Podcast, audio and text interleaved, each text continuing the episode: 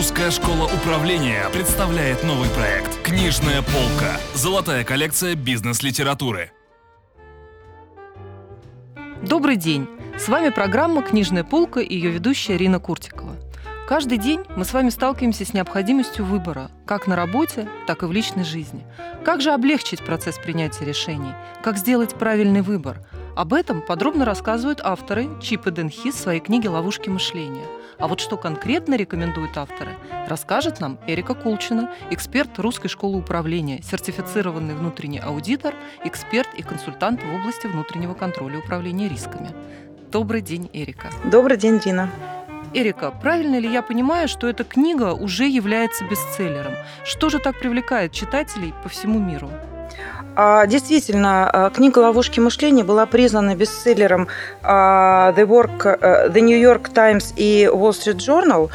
На самом деле книга интересна тем, что авторы в очень динамичной, в очень занимательной манере, используя большое количество бизнес-кейсов, как из личной жизни людей, которые участвовали в тестированиях или в исследованиях, работали с психологами, с врачами, так и бизнес-кейсы, связанные с работой крупных компаний. Исследования были связаны с тем, что работали с руководителями и сотрудниками компаний, которые достигли как очень хорошего, впечатляющего успеха, так и потерпели неудачу на каком-то этапе из-за того, что в какой-то момент времени было неправильно принято решение. Они дают на основании исследований, большого количества информации, которое было обработано, они дают рекомендации, выделяют четыре врага, которые оказывают наиболее пагубное воздействие на наши решения и предлагают процессы, при помощи которых можно будет противостоять их влиянию. Эрика, очень интересно, а что же это за четыре врага? Четыре врага, которые идентифицируют авторы, на самом деле нам очень хорошо знакомы. Враг номер один – это рамки, которые подразумевают тенденцию к выбору в узком спектре и двоичном коде. Например, они в самом начале книги приводят пример, как мы принимаем решение об увольнении сотрудника. А ведь такие решения руководители периодически принимают абсолютно по разным причинам. Да, они считаются непопулярными достаточно. А на самом деле... деле, как в первый момент времени мы начинаем думать, уволить или не уволить. Мы загоняем себя в узкие рамки двоичного кода, когда мы сами пытаемся ответить на вопрос «да» или «нет», вместо того, чтобы попытаться использовать немножечко другой подход к решению этого вопроса. Враг номер два – это подтверждение предвзятости. И когда мы... использовали или не использовали врага номер один, в данном случае решили увольнять сотрудника. Угу. Да или нет? Вторую ошибку, которую мы можем совершить, заключается в том, что мы а, предвзятые. А, мозг человека устроен таким образом, что он обычно ищет информацию, которая подтвердит его мнение.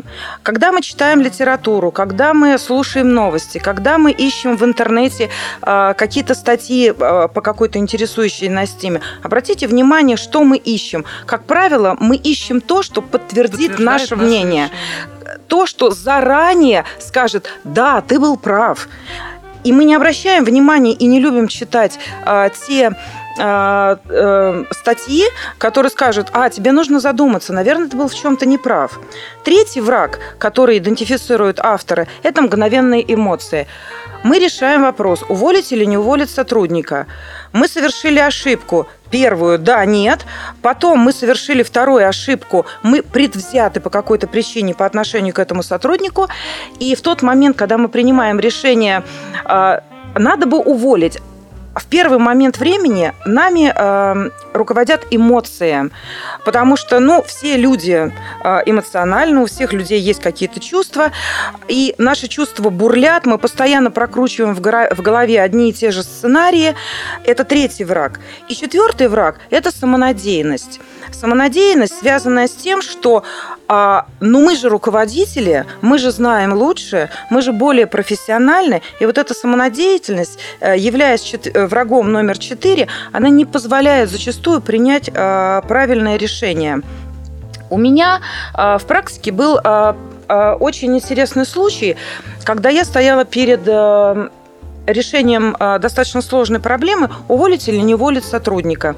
Я на тот момент была финансовым директором в компании, и мне нужно было принять решение э, по поводу увольнения э, сотрудника, который был ключевым э, в моем подразделении. Непростой э, выбор. Это был непростой выбор, и на самом деле до одного момента э, времени, который, собственно, меня подтолкнуло к э, мысли о том, увольнять или не увольнять, все было хорошо, и у меня не было особого недовольства этим сотрудником. Но как-то случайно в разговоре другой сотрудник компании мне сказал: а ты знаешь о том, что у тебя в этом подразделении назревает бунт? Я в первый момент времени, эмоции, я опешила, я... Ну, первая у меня была реакция очень негативная. Во-первых, я об этом не знала. Я узнала от совершенно постороннего человека. Потом я заставила себя успокоиться и начала думать, что мне делать. Самое интересное, что к тому моменту времени я еще не прочитала я эту как книгу. Я хотела спросить вас. Я не прочитала эту книгу, но у меня, наверное, сработал опыт, большой опыт работы с... людьми э, в качестве руководителя. И я подумала в первый момент: ну хорошо, уволить это проще всего. А что я буду делать дальше? Мне этого ключевого сотрудника нужно будет менять.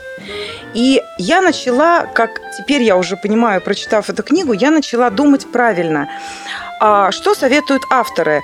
Какой процесс а, включить и какие, какую стратегию преодоления применить для того, чтобы победить врага номер один?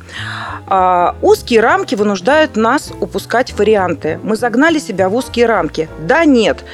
Мы сталкиваемся с необходимостью выбирать. Это процесс.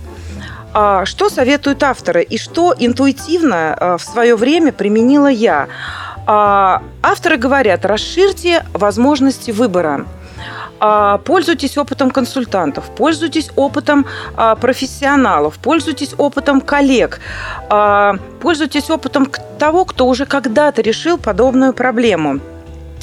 Я в тот момент времени подумала, советоваться мне не с кем, потому что информация начнет, ну, как бы выходить за рамки моего подразделения, и я подумала, что мне нужно провести исследование.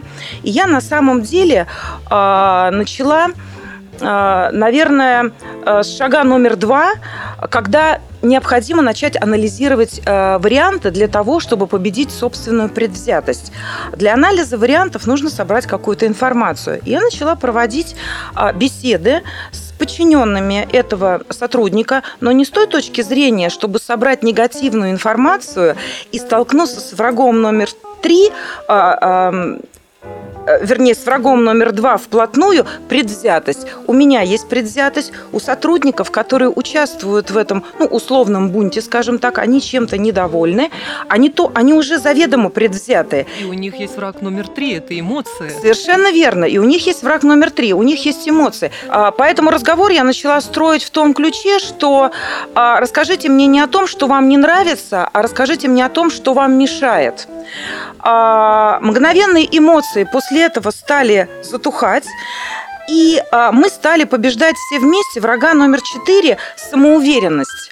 Потому что когда человек эмоционально уверен в чем-то негативном, он считает, что он единственно правильное мнение выражает. Таким образом, работа с коллективом, построенная, как я теперь уже понимаю, в той логике, которую предлагают четкий авторы, алгоритм. четкий алгоритм, она позволила на самом деле принять решение не увольнять или оставлять, а что сделать, чтобы помочь справиться проблемой, с проблемой и, оставшись работать вместе, остаться коллективом и не допускать подобных взрывоопасных ситуаций в будущем. Спасибо, Эрика, очень интересно. Но я так понимаю, что это не единственная методика, которая рассматривается в книге «Ловушки мышления». А на самом деле, да, я рекомендую слушателям прочитать эту книгу обязательно до конца, потому что в самом конце авторы предлагают бизнес-кейсы, которые э, читатели могут э, сами с собой обсудить и принять какое-то решение, но для этого нужно пройти весь путь. Я желаю приятного чтения и э, много интересной информации, которую можно почерпнуть в этой книге. Большое спасибо. У нас была в гостях Эрика Колчина, эксперт Русской школы управления. Это была программа «Книжная полка» и ее ведущая Ирина Куртикова. До новых встреч! Русская школа управления представляет новый проект «Книжная полка». Золотая коллекция бизнес-литературы.